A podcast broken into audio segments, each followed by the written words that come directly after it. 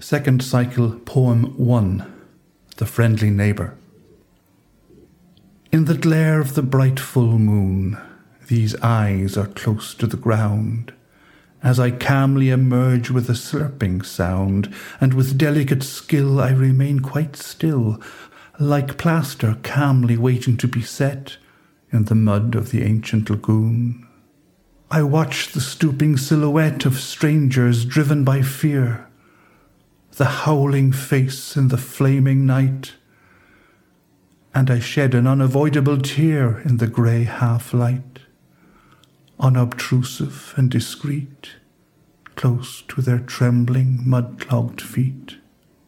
May they sleep with unclenched fist, and in their dreaming find new innocence. May the friendly morning mist soothingly unwind all shadow of malevolence. Here may they find true rest.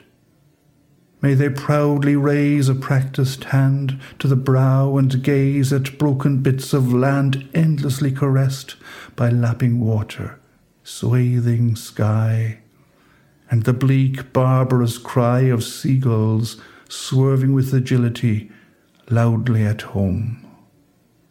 May they thrive in domesticity, food abundant, offspring numerous, and beneath the great arched dome, where every prayer ascends in hopefulness, may we all be friends. And if some friendly neighbor disappears, as may happen periodically, enfolded by the shifting mud or carried off by the flood of the tide, I call to mind with lavish sympathy the grief, the anguish, and the tears of loved ones left behind.